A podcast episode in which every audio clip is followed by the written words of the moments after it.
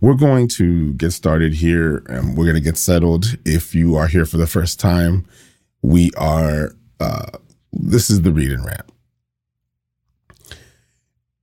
And what we come to do just in our time together when we're reading the word is we're just asking God three questions. God, what are you revealing concerning yourself? What are you revealing concerning people? And what are you revealing concerning me? That's how we posture ourselves every time to receive and to hear from God. Um, when we read God's word, we don't simply read it as in, you know, uh, an academic, intellectual book. And while it can be deeply academic and it can be deeply intellectual, it's a spiritual book. It's one that reveals God, reveals who God is, reveals his heart, and reveals his will. We prayerfully read through the scriptures to receive from God, to hear from God, not just to get ideas, but to get to know him. And so today, what we're doing is, is we're continuing to journey through the text and we open ourselves up to hear from God by just simply posturing ourselves with those three questions. And so I want to encourage you to go ahead and turn your Bibles to the book of Acts. We've been reading now through the Gospels. We've uh, completed the Gospels and now we're reading Acts. And I'm excited. I'm really excited about this, um, this journey that we're about to engage in, that we're about to embark on in the book of Acts. And so go ahead and turn there. I'll pray and then we're going to get right to it, y'all. Dear Heavenly Father, we thank you for the privilege that you've given us, Lord, to come together. Lord, to be able to spend time together in your word. Father, I pray that you would bless this time, bless this moment. Lord God, I pray that you would uh, speak to us, speak to our hearts, Lord, reveal who you are and Father, we pray, Lord, that your spirit would, would wash us with this word, Lord. Wash us by your spirit. Wash us in the word. Lord, that we would be um, encouraged, exhorted, convicted, Lord God, of who you are and what you uh, call us to be and call us to do. And so bless us as we read your word today. Guide us in your truth. Lord, lead us towards the path of righteousness. And we say that in Jesus' name. Amen. The Acts of the Apostles, chapter 1. Let's go. The former account I made, O Theophilus, of all that Jesus began both to do and teach, until the day in which he was taken up after he, through the Holy Spirit, had given commandments to the apostles whom he had chosen, to whom he also presented himself alive after his suffering by many infallible proofs, being seen by them during forty days, and speaking of the things pertaining to the kingdom of God. And being assembled together with them, he commanded them not to depart from Jerusalem, but to wait for the promise of the Father, which, he said, You've heard from me. For John truly baptized with water, but you shall be baptized with the Holy Spirit not many days from now. Therefore, when they had come together, they asked him, saying, Lord, will you at this time restore the kingdom of Israel? And he said to them, It is not for you to know times or seasons which the Father has put in his own authority but you shall receive power when the Holy Spirit has come upon you, and you shall be witnesses to me in Jerusalem and in all Judea and Samaria and to the end of the earth. And we had spoken, when he had spoken these things, while they watched, he was taken up, and a cloud received him out of their sight. And while they looked steadfastly toward heaven as he went up, behold, two men stood by them in white apparel who also said, Men of Galilee, why do you stand gazing up into heaven? This same Jesus who was taken up from you into heaven will so come in like manner as you saw him go up into heaven. Then they returned to Jerusalem from the mount called Olivet, which is near Jerusalem, a Sabbath day journey. And when they had entered, they were up into the upper room where they were staying Peter, James, John, and Andrew, Philip, and Thomas, Bartholomew, and Matthew, James, the son of Alphaeus, and Simon the Zealot, and Judas, the son of James. These all continued with one accord in prayer and supplication with the women and Mary, the mother of Jesus, and with his brothers. And in those days, Peter stood up in the midst of the disciples. Altogether, the number of names were about a hundred and twenty, and said, Men and brethren, this scripture had to be fulfilled, which the Holy Spirit spoke before by the mouth of David concerning Judas, who became a guide to those who arrested Jesus, for he was numbered with us and obtained a part in this ministry. Now, this man purchased a field with the wages of iniquity. And falling headlong, he burst open in the middle, and all his entrails gushed out. And it became known to all those dwelling in Jerusalem, so that the field is called in their own language Akeldama, that is, field of blood. For it is written in the book of Psalms, Let his dwelling place be desolate, and let no one live in it, and let another take his office. Therefore, of these men who have accompanied us all the time that the Lord Jesus went in and out among us, beginning from the baptism of John to that day when he was taken up from us, one of these must become a witness with us of his resurrection. And they proposed two Joseph called Barsabas, who was surnamed Justus, and Matthias. And they prayed and said, You, O Lord, who know the hearts of all, show which of these two you have chosen to take part in the ministry and the apostleship, from which Judas by transgression fell, that he might go to his own place. And they cast their lots, and the lot fell on Matthias and he was numbered with the 11 apostles. Chapter 2 When the day of Pentecost had fully come, they were all with one accord in one place, and suddenly there came a sound from heaven, as of a rushing mighty wind, and it filled the whole house where they were sitting. Then there appeared to them divided tongues as of fire, and one sat upon each of them. And they were all filled with the Holy Spirit and began to speak with other tongues as the Spirit gave them utterance. And there was a dwelling in Jerusalem Jews, devout men from every nation under heaven. And when this sound occurred, a multitude came together and were confused, because everyone heard them speak in his own language. Then they were all amazed and marveled, saying to one another, Look, are not all these who speak Galileans? And how is it that we hear each in our own language in which we were born?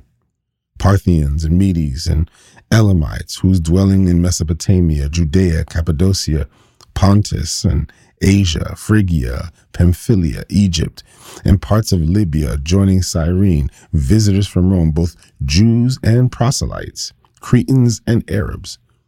We hear them speaking in our own tongues. Wonderful. Sorry, in our own tongues, the wonderful works of God. And they were all amazed and perplexed, saying to one another, Whatever could this mean? Others mocking said, They are full of new wine. But Jesus, standing up with the eleven, raised his voice and said to them, Men of Judea, and all who dwell in Jerusalem, let this be known to you and heed my words, for these are not drunk, as you suppose, since it is only the third hour of the day. But this was spoken by the prophet Joel. And it shall come to pass in the last days, says God, that I will pour out of my spirit on all flesh. Your sons and your daughters shall prophesy. Your young men shall see visions, and your old men shall dream dreams. And on the men servants and on the maid servants I will pour out my spirit in those days, and they shall prophesy. I will show wonders in heaven above the signs in the earth beneath, blood and fire and vapor of smoke. The sun shall turn shall be turned into darkness and the moon into blood before the coming of the great and awesome day of the Lord. And it shall come to pass that whoever calls upon the name of the Lord shall be saved. Men of Israel, hear these words Jesus of Nazareth, a man attested by God to you by miracles, wonders, and signs which God did through him in your midst, as you yourselves also know, him being delivered by the determined purpose and foreknowledge of God, you have taken by lawless hands, have crucified and put to death, whom God raised up, having loosed the pains of death, because it was not possible that he should be held by it.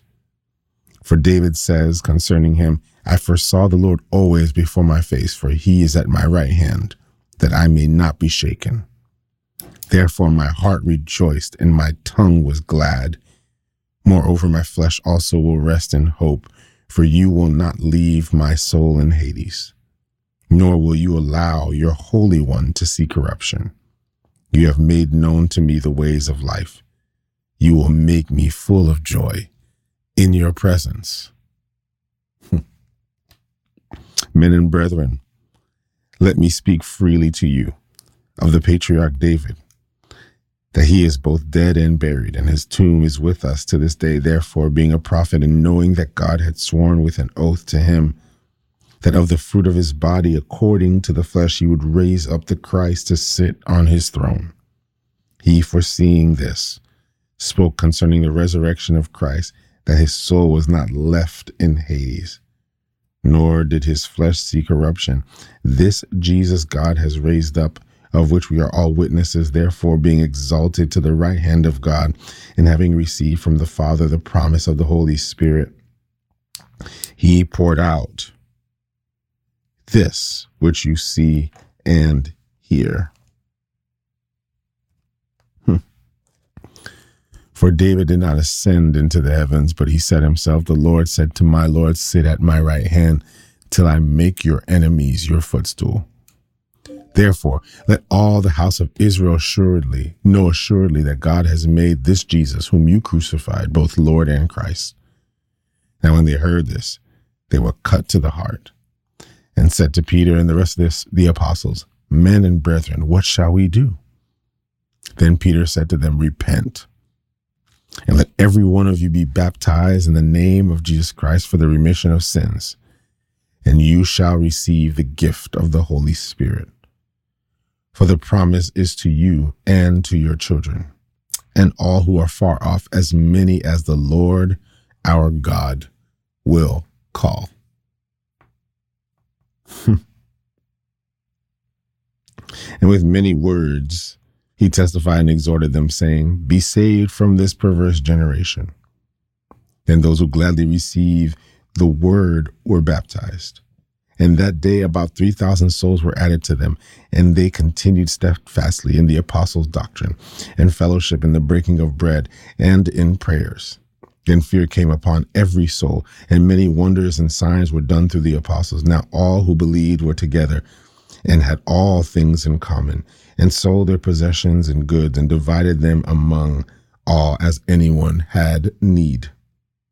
So continuing daily with one accord in the temple and breaking bread from house to house, they ate their food with gladness and simplicity of heart, praising God and having favor with all the people. And the Lord added to the church daily those who were being saved.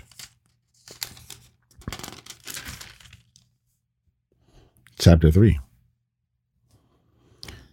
Now Peter and John went up together to the temple at the hour of prayer, the ninth hour and a certain man lame from his mother's womb was carried, whom they laid daily at the gate of the temple, which is called Beautiful, to ask alms from those who enter the temple, who seeing Peter and John about to go into the temple, asked for alms. And fixing his eyes on him with John, Peter said, Look at us. So he gave them his attention, expecting to receive something from them. Then Peter said, Silver and gold I do not have but what I do have, I give you. In the name of Jesus Christ of Nazareth, rise up and walk. And he took him by the right hand and lifted him up, and immediately his feet and ankle bones received strength. So he, leaping up, stood and walked and entered the temple with them, walking, leaping, and praising God. And all the people saw him walking and praising God. Then they knew that it was he who sat begging alms at the beautiful temple, and they were filled with wonder and amazement at what had happened to him. Now, as the lame man who was healed held on to Peter and John, all the people ran together to them in the porch which is called Solomon's, greatly amazed. So when Peter saw it, he responded to the people, Men of Israel, why do you marvel at this? Or why look so intently at us as though by our own power or godliness we have made this man walk?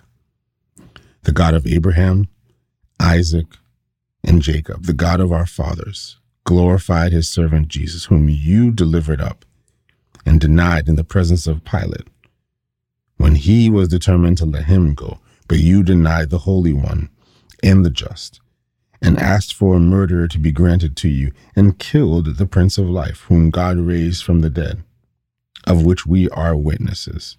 And his name, through faith in his name, has made this man strong, whom you see and know. Yes, the faith which comes through him has given him this perfect soundness and presence of you all.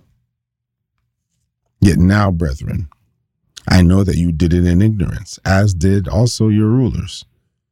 But those things which God foretold by the mouth of all his prophets that the Christ would suffer, he has thus fulfilled.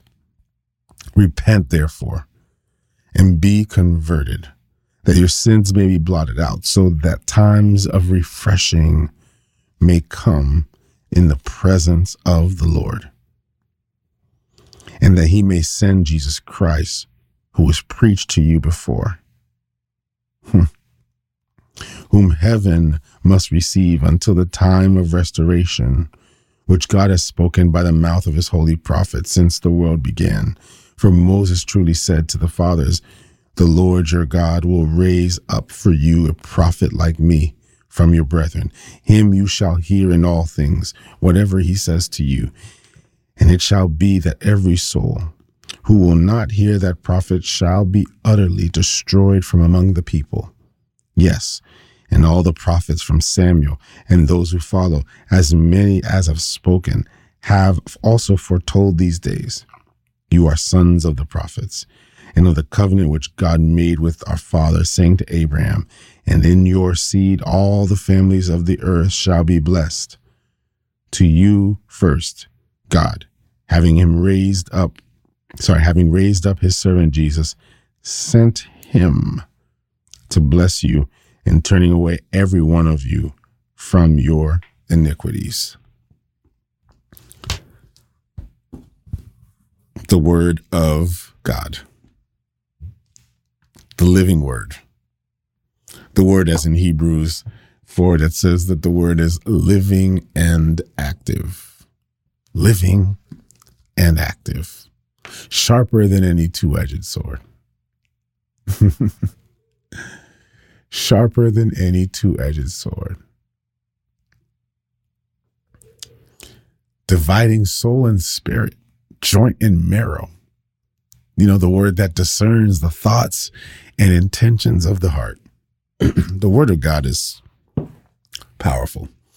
Um, it is, it is, um, and I've said this many times, there are very few things you can do that are better than praying and reading God's word. Very few things in life, period, that you can do that are better than reading God's word. I mean, this word is alive. And you can't help but read this and not be stirred up. Like you can't help reading this and not go, oh snap. You can't help reading this and to feel like God must have more in store. Like there's got to be more. More than what I've grown up on. More than what I'm familiar with, more than what I've done up to this point. There's got to be more. There has to be more. There's more to it than just showing up to church and singing three songs, hearing a 30 minute TED talk, going home, only to ignore all the notes I wrote when I listened to that 30 minute TED talk. There's got to be more. There's got to be more. There's got to be more. I read it and what it makes me feel, what it stirs me up in is to be cognizant of the fact that there's more to our faith than the regular habit of going to church on Sunday. This is this is more. There's more for you. There's more for me. And of course, I'm somewhat stirred because uh, not this Sunday, but uh, two Sundays from now, we have our worship gathering, and and uh, we're our gathering is actually on Pentecost Sunday, on the Sunday that we celebrate what we saw transpire in in Acts chapter two. And so, of course, I'm all you know. I, I'm I've been spending time in the Book of Acts, and I've been spending a significant amount of time in Acts 1 and Acts 2, just reflecting, meditating as we prepare for that day. And the one message that continues to reverberate in me over and over and over again is there's more. It's going to be my message that day. There's more. There's more for you. There's more. There's more for you than what maybe the Christian life has been for you. There's more. There's more for you than just showing up on Sunday and singing three songs and hearing a 30 minute TED talk to go home and to just ignore the notes that you wrote during that 30 minute TED talk and then to go back again next Sunday to rinse and repeat, rinse and repeat. There's more. God has more in store for you than just showing up to a service getting a word, singing a couple songs, and going back home. There's more. There's more that God has for you. God's plan for you is not to just sit and just be passive and just receive, but God is calling you to something greater. Each and every one of us, He's calling us. He's calling us out. Yes, we, us, children of God, calling us out, out of the darkness into the marvelous light, to be children of light, to be light to the earth, to be salt to the world. He's calling us to more. He's calling you to more. Each and every one of you.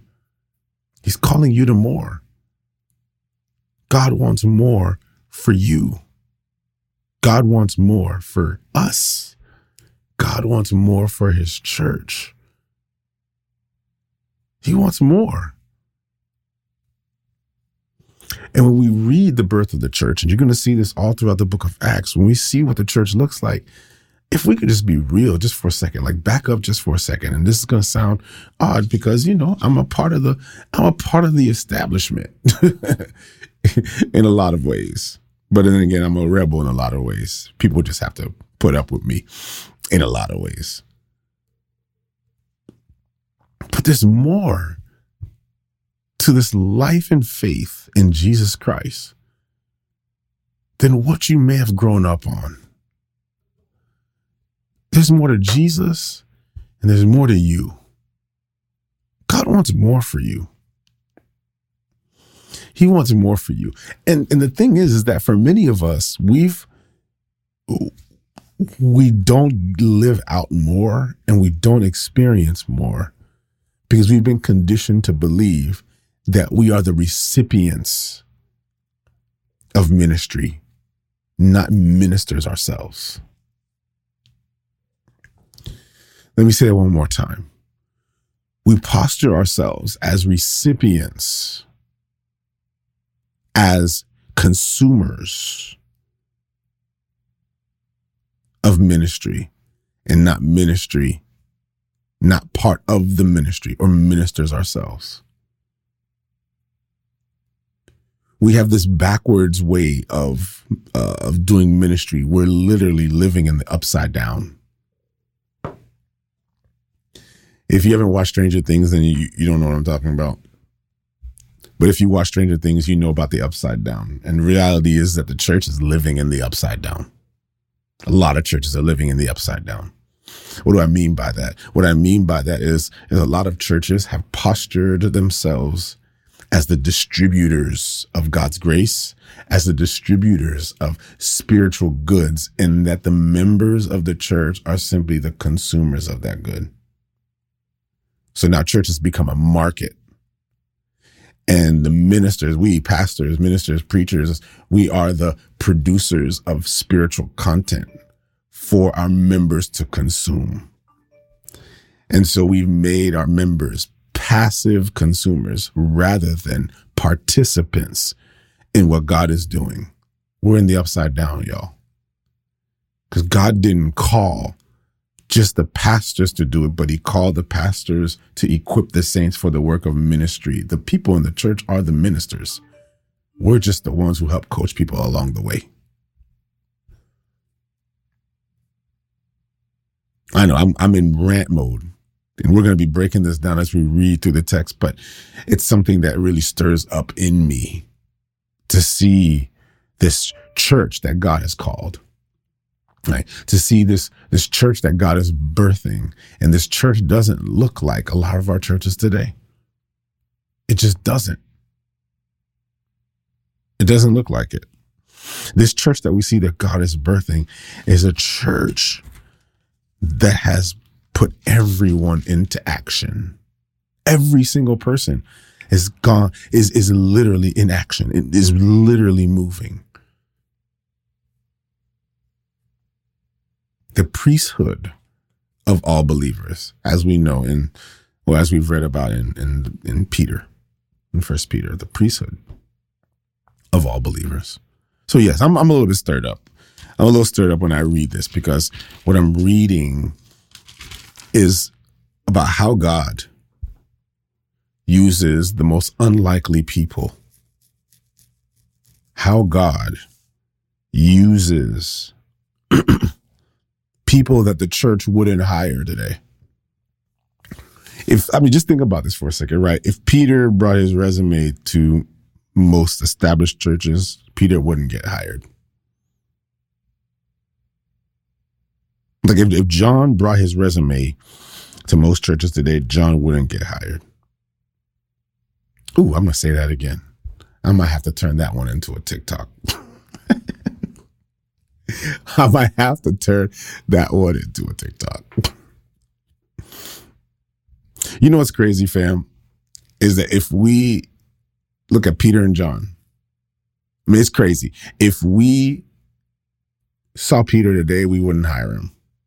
We wouldn't hire him. It's crazy. In most of our churches today, if Peter submitted his resume, we wouldn't hire Peter. If if James had submitted his resume, we wouldn't hire James. Most established churches wouldn't hire him. If John submitted his resume, we wouldn't hire them. We wouldn't hire any of these guys. The disciples wouldn't.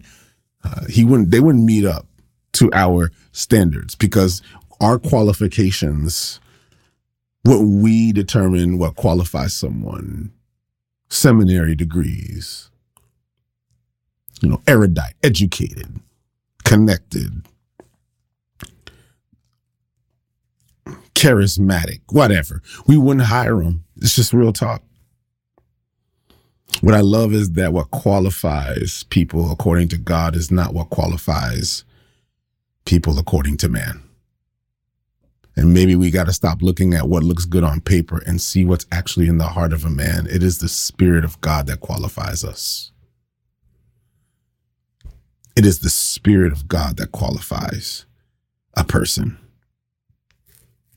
The Spirit of God. Let me say that one more time. It's the Spirit of God. I don't care how good you look, how um, educated you are, how brilliant you are in your diction, how, you know, it doesn't matter None of that matters.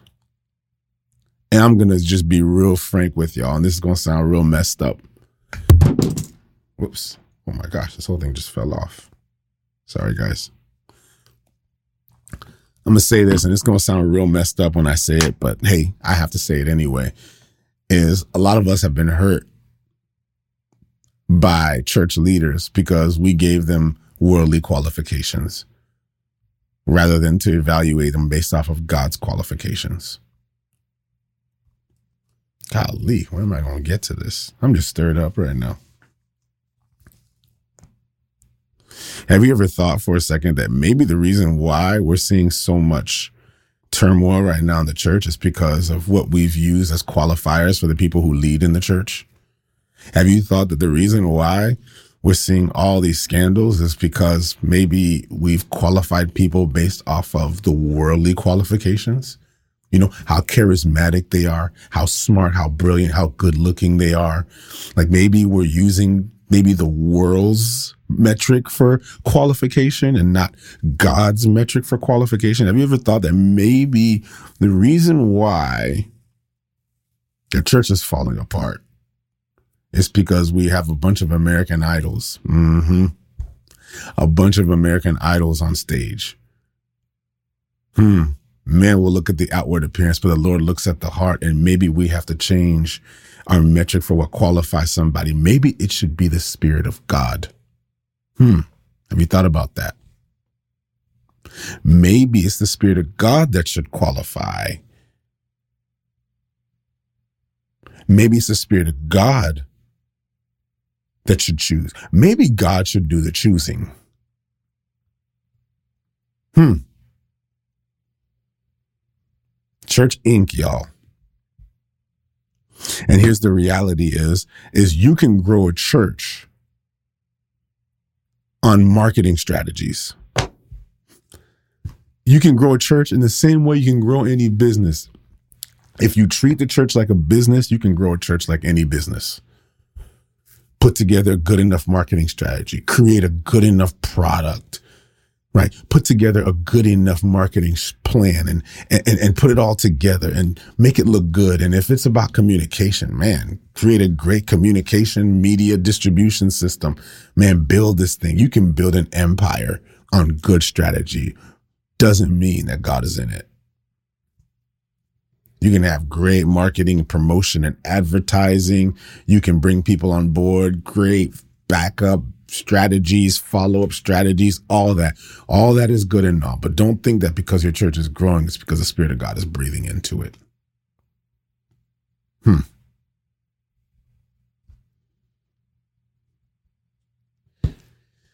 Oh man, I'm going to get in trouble today.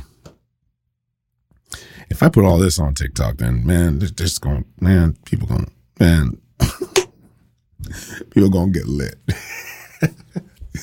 they all get lit today. I'm sorry, but I read the book of Acts and man, I see a church that most people would not be so impressed with. Led by people who most would not even hire to be on staff at their church. And these are the people that God is choosing to pioneer his church. I mean, just think about that for a minute. Bunch of no names from the hood, pariahs. And God was like, yep, those are the ones. These are the ones I'm going to roll with. And here's what's crazy about it, right? Is while we think you have to have all this information inside, what I'm about to say is dangerous because not to say it's not important to study your word. The scriptures tell us to study to show ourselves approved. I get it. All that is there. I get it. I get it. I get it. I am one who believes in the study of the word, but do not get it twisted. Just because you have deep theological insight does not mean you're qualified to pastor a church. Let me say that one more time.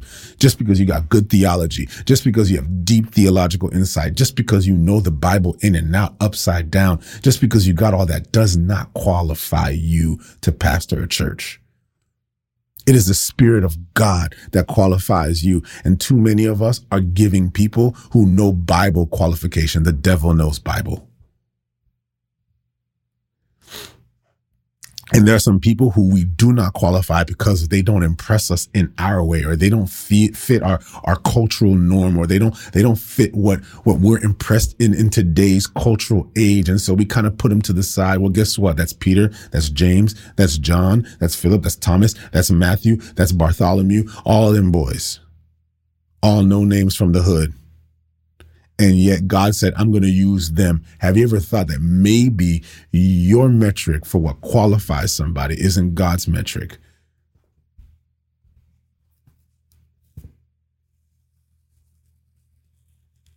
What happened?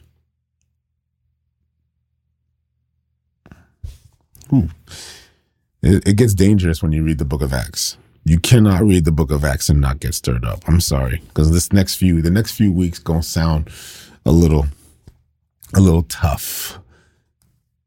Because some people will say, man, Isaac, you have such a problem with the church. No, I don't have a problem with the church. I have a problem with Church Inc. Whew. Lord Jesus. I'm gonna get in trouble. I don't have a problem with the church. I have a problem with Church Inc. I have a problem with the institutions we've created. Oh, we're a 501c3. Now we're a church.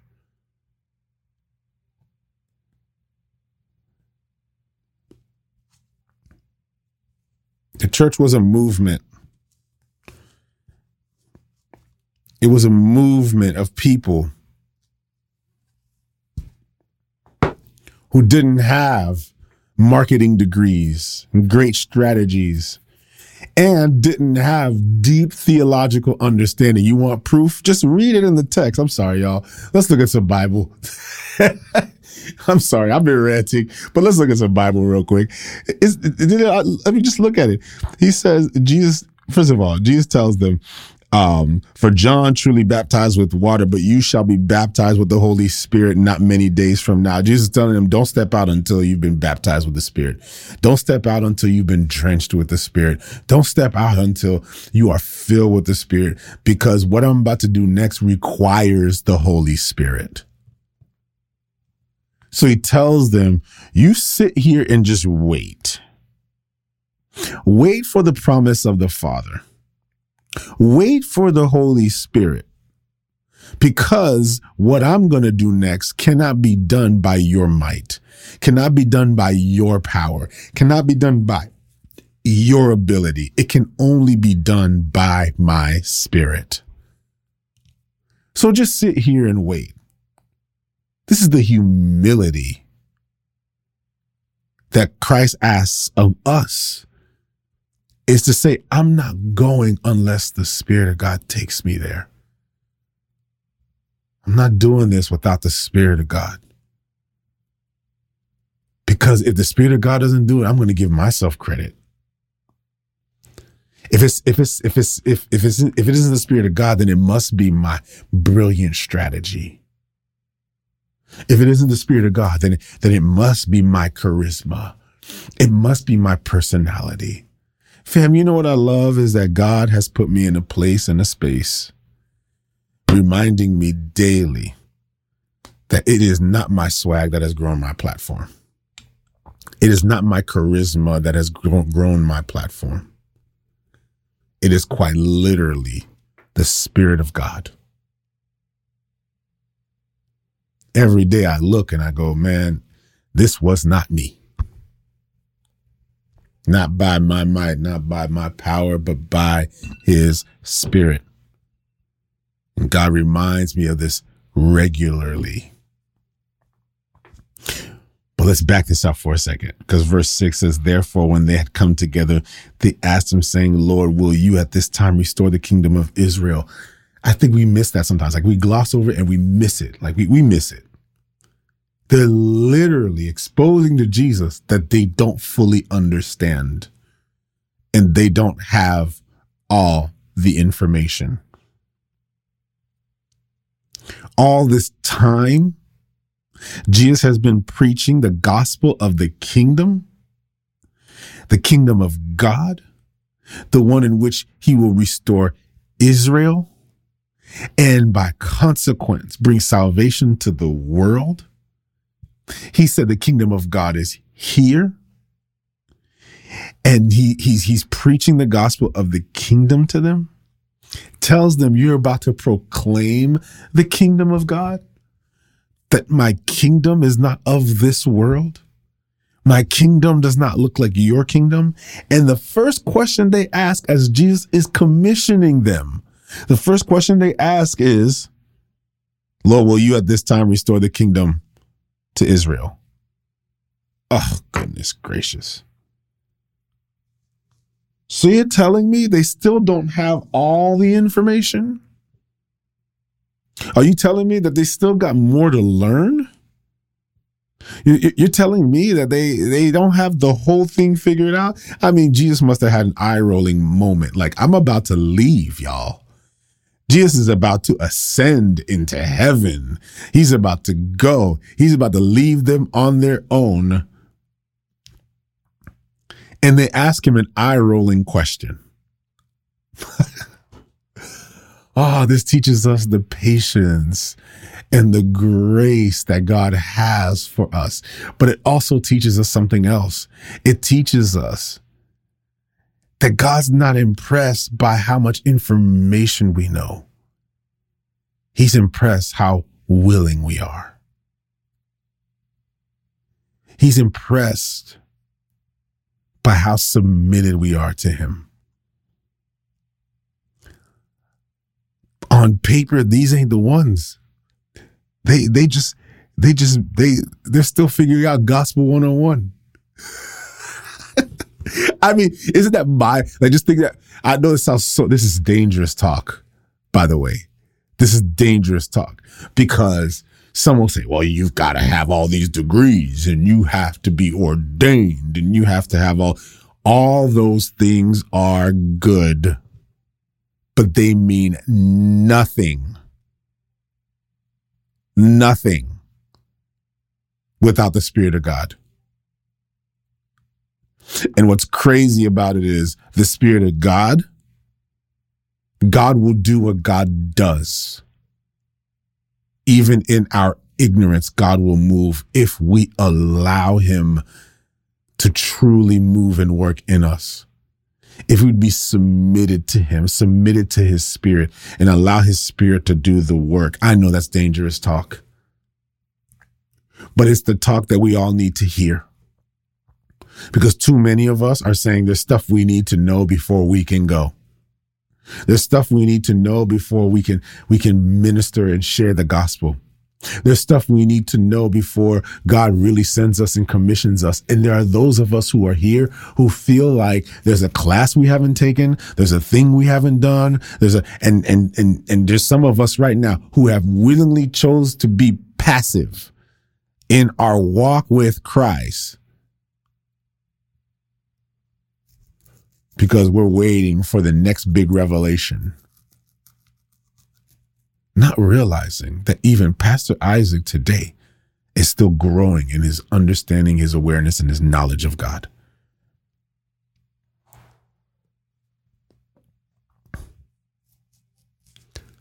Some of us have to get over ourselves, be childlike before the Lord, and say, God, use this broken piece of clay. Crush it, mold it, reshape it, make it into what you want it to be. Do what you please with me. Some of us think that the ministers are the ones who have who have the degrees, who have the ordination papers, who have the ordination cards. The ones with the ordination cards are the ones that he's asking here to repent. Dangerous talk. And so Jesus responds and says, It is not for you to know the times or the seasons which the Father has put in his own authority. Literally eye rolling moment. Jesus like, oh my gosh. Just wait here, y'all. Jesus literally say, just wait here. Just wait here. You will receive power when the Holy Spirit has come upon you. And when you receive the Holy Spirit, you will be witnesses to me in Jer- Jer- Jerusalem and in all of Judea and Samaria and to the ends of the earth. You will receive power, not information, power.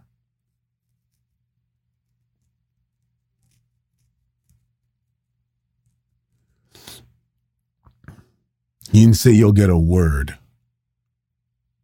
He said you'll receive power.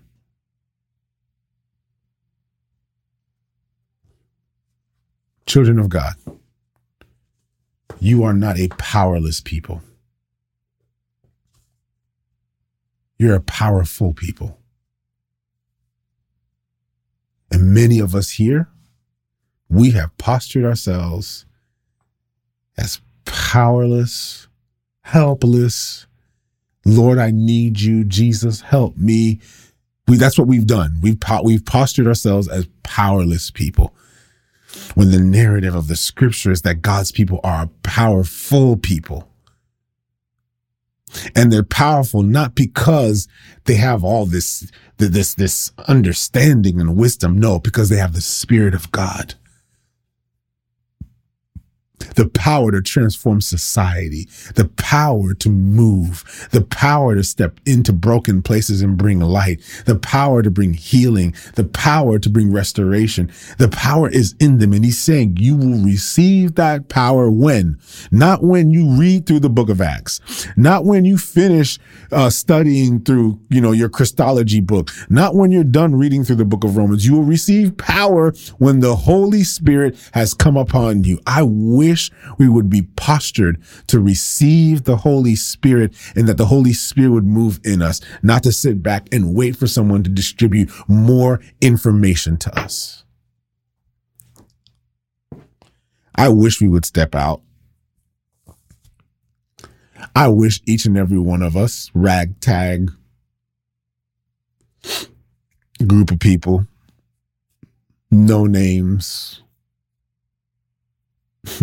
no degrees, no theology degrees, just submitted, small, simple before God, and to say, God, use me.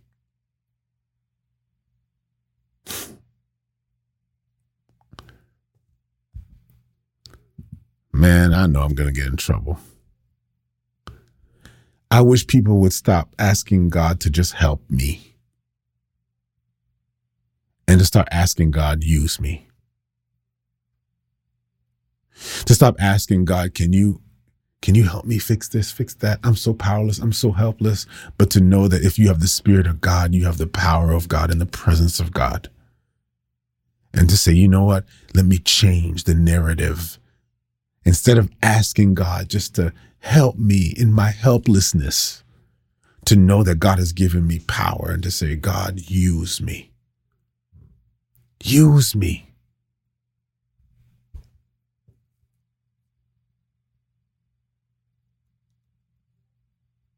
Crazy that if God starts using us, then God starts helping us. Whew.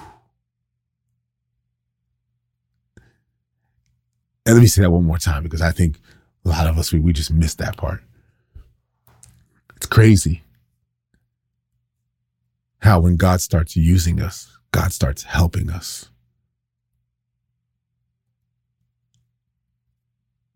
He's a helper. He's a helper. And some of us, we've been looking, man, we're like, man, God, when you when I can get my life together, when when, when I get my finances right, when I do, then, then I'll, then I'll, then I'll move. And, and then, you know, God, I'll, you can use me. No. What if maybe you need God to use you before he helps you? And maybe in using you rather than helping your helpless self, God is going to help you in the power that he's given you.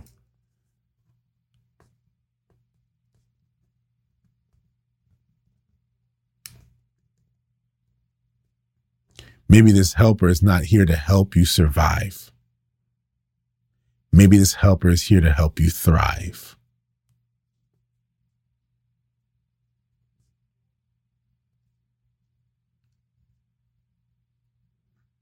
And I know I'm in full blown rant mode here, but read that text. I'm sorry, I thought I was going to get to the next part, but um, we're going to be working through this text because, man, there's so many things, so many themes that we have to run through as we read through this text, but the Lord is really stirring me up. He's been stirring me up in the last few days as I've been meditating on his word and meditating and reading about his church. These were people who were just willing to just go. They were filled with the Holy Spirit, but they were willing to just go. Peter was a guy nobody would hire, but Peter was the one that preached the first gospel revival sermon. Peter spoke with a boldness that you that we've that we have not seen up to this point. Like we've never seen Peter speak like this before. And yet now Peter is speaking with a boldness only because he was willing. Only because he was willing, only because he stepped out, only because he had received the Holy Spirit, only because he trusted in God with the little that he had. And then as he trusted God with the little that he had, more kept coming, more kept coming, more kept coming. We saw an increase in how the Spirit moved because the Spirit moves by the measure of our faith. The more we go, the more our faith grows. The more our faith grows, the more power emanates from God. For by grace are we saved through faith. If we want to see the overflow of the Spirit of God, we've got to step in the little that he gives us. Peter preaches, many come to Christ. And what do they do? They all continue steadfastly in one accord, in fellowship, in the reading of the doctrine. Yes, that is important. But notice they continued reading the apostle doctrine. They were the ones who sat down and began to break bread with one another and in prayer for one another. And then they began to serve and to see a city transformed and healed this was not the big service that you go to that you took notes from from a 30 minute sermon. This was intimate, missional, community. This was a movement. Many of us are waiting for the big platform, waiting to do ministry like we see on YouTube. And God is saying, no, no, I can use you right where you are. You're part of God's story. You're part of what God is doing. This is you. You, you have the Spirit of God. Stop quenching the Holy Spirit.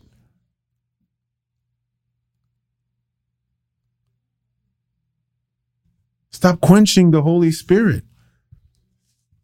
And stop thinking that your ministry needs to look like what you see on YouTube.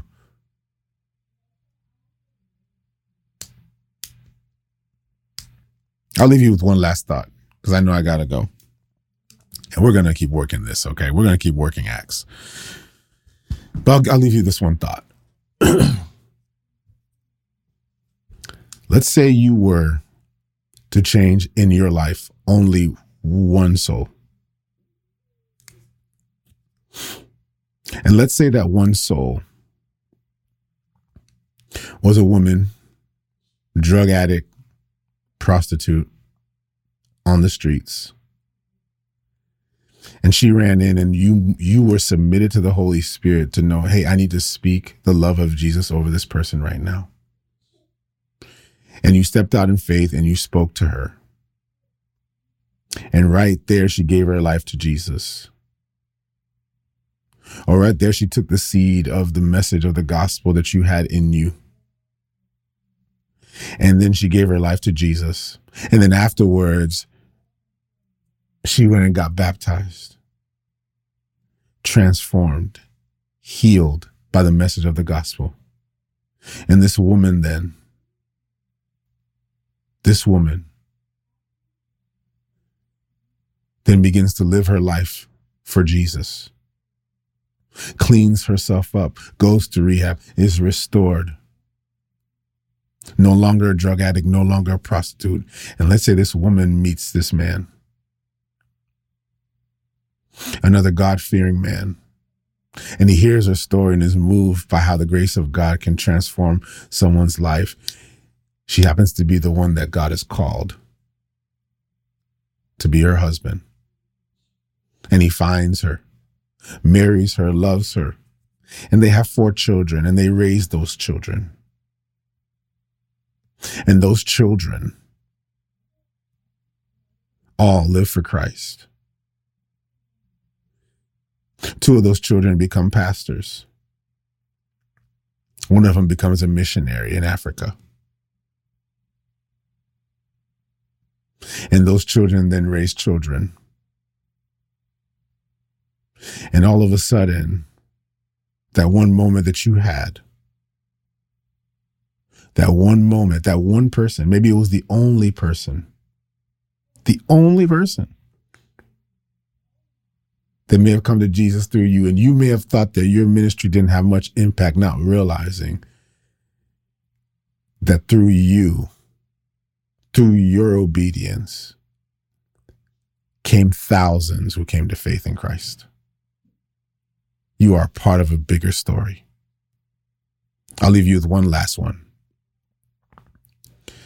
There's a man that many of you may know very well. By the way, the story I just shared you is, is actually a true story. Someone that I know actually, personally. And every day she asks, you know, I'd love to meet that that lady that I met at the at the subway who spoke the love of Jesus over me, transformed my life. And now they're a ministry family with so much impact all over the world because of the obedience of a person who was filled with the Holy Spirit, who prophetically spoke into them. There was another man who, far from Jesus, who hopped on a bus. And when he hopped on a bus, there was a man who came to him and shared Jesus with him, just in a conversation. That man had given his life to Christ and became the greatest evangelist recorded to ever live. The man who brought Billy Graham to Jesus we may not know his name. But we all know Billy Graham. But it took a person to reach Billy Graham with the message and the Spirit of God. We can go on for days of stories of some of the greatest men and women that we've seen in ministry many of them who instigated revivals that brought millions to Jesus were just seeds that were planted by those who we would say are like you and I.